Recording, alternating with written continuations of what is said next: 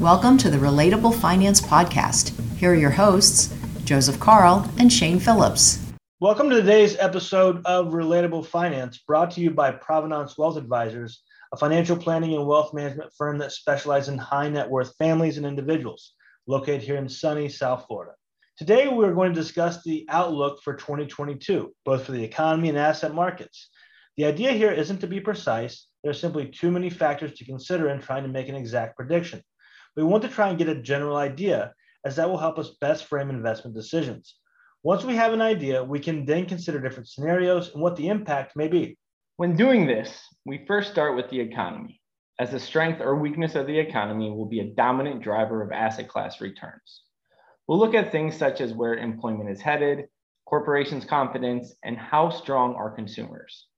We also consider the government, what is the Fed going to do with interest rates? What will tax policy look like moving forward?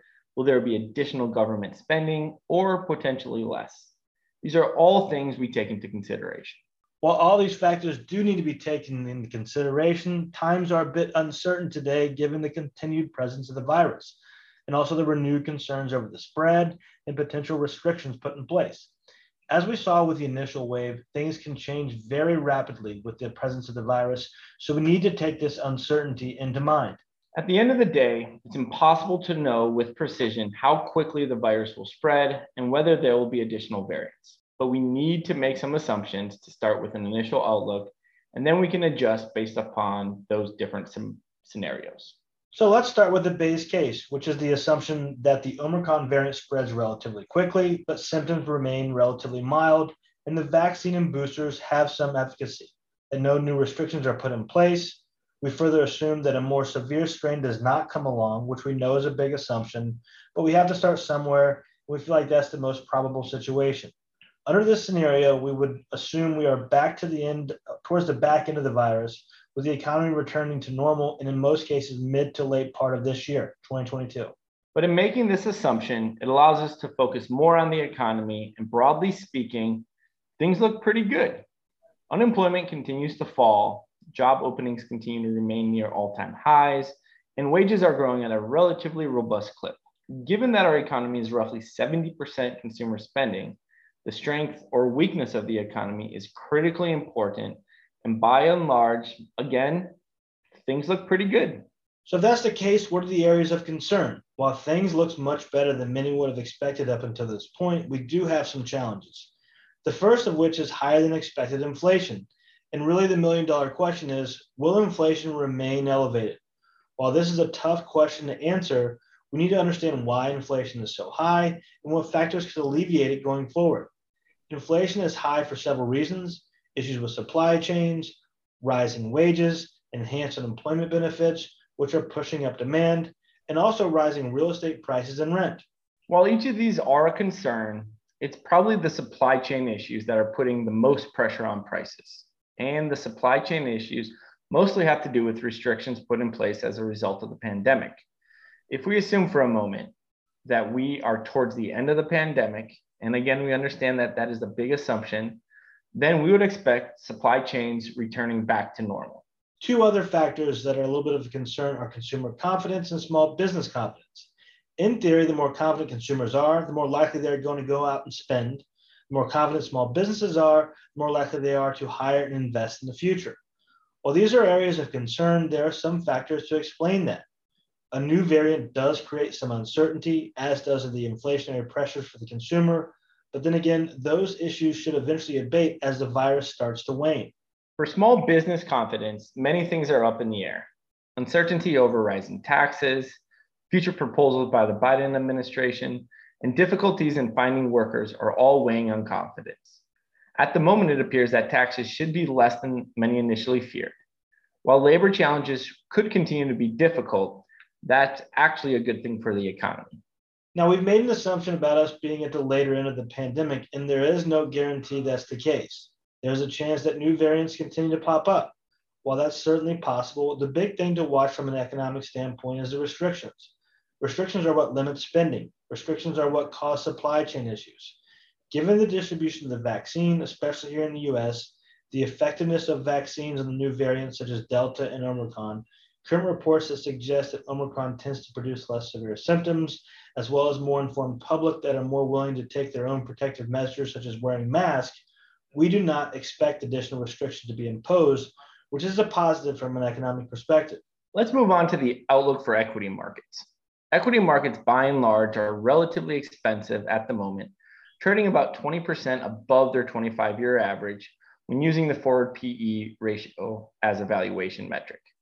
This is a metric that we would expect to revert back towards a long-term average over time, but the big question is when and how. One way that valuations can return to the long-term average is that prices fall. But another way is that earnings grow to justify current stock prices. And the latter is exactly what we've seen so far or what we saw last year. Through the end of November, the S&P 500 was up 21.6%, but corporate earnings had grown by 29.7% allowing the forward PE to decline by 8.2%. So, said another way, stocks remain expensive, but not as expensive as they were to start the year. Going forward, analyst expectations are for corporate earnings growth to come in at 9.2% for the calendar year of 2022. What are some things that could cause some trouble for the equity markets? Obviously, new variants could be a challenge that could cause the continuation or introduction of restrictions. This could limit economic activity and ultimately hurt earnings but we all know this is a possibility. Another factor that could hurt equity market returns in 2022 is continued inflation. While we would expect inflation to moderate in the next six to nine months as supply chains return to normal, persistent inflation could cause the Fed to consider raising short term interest rates faster, which could be a drag on equity markets. Another factor that could be a drag on equity markets is rising bond yields. With economic growth looking likely to pick up and inflation at or above the Fed's 2% target, we are likely to see bond yields rising at some point. And on some level, stocks and bonds are substitutes for one another. The higher bond yields go, the more likely they will compete with stock prices. While all of these could be a drag on equity market returns and an economy that continues to grow, with inflation starting to settle in at more modest levels and corporate earnings growing at a strong pace, all of this will be supportive to some decent equity market returns coming this year.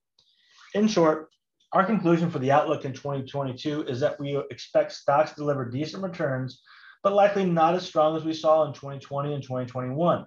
High valuations do leave the market vulnerable to a correction, but those are difficult to time, and we'd expect such a correction to be short lived and an attractive opportunity to add long term exposure. We thank you for listening to today's episode of Relatable Finance. If you have any questions, please email us at podcast at probwealth.com or check out our website at relatablefinancepodcast.com. Provenance Wealth Advisors is not a registered broker dealer and is independent of Raymond James Financial Services Inc. Securities are offered through Raymond James Financial Services Inc., member FINRA SIPC. Investment advisory services are offered through Provenance Wealth Advisors and Raymond James Financial Services Advisors Inc. Any opinions are those of Relatable Finance Podcast and PWA, and not necessarily those of Raymond James. The information contained in this report does not purport to be a complete description of the securities, markets, or developments referred to in this material. There is no assurance that any of the trends mentioned will continue or forecasts will occur. The information has been obtained from sources considered to be reliable, but Raymond James does not guarantee that the foregoing material is accurate or complete. Any information is not a complete summary or statement of all available data necessary for making an investment decision and does not constitute a recommendation. Investment involves risk, and you may incur a profit or loss regardless of strategy selected. Diversification and asset allocation do not ensure a profit or protect against a loss. Investing involves risk, and investors may incur a profit or loss. Raymond James does not provide tax or legal services. Please discuss these matters with the appropriate professional. Past performance does not guarantee future results. Future investment performance cannot be guaranteed, and investment yields will fluctuate with market conditions. Any examples given in the podcast are for illustration purposes only. Actual investor results will vary.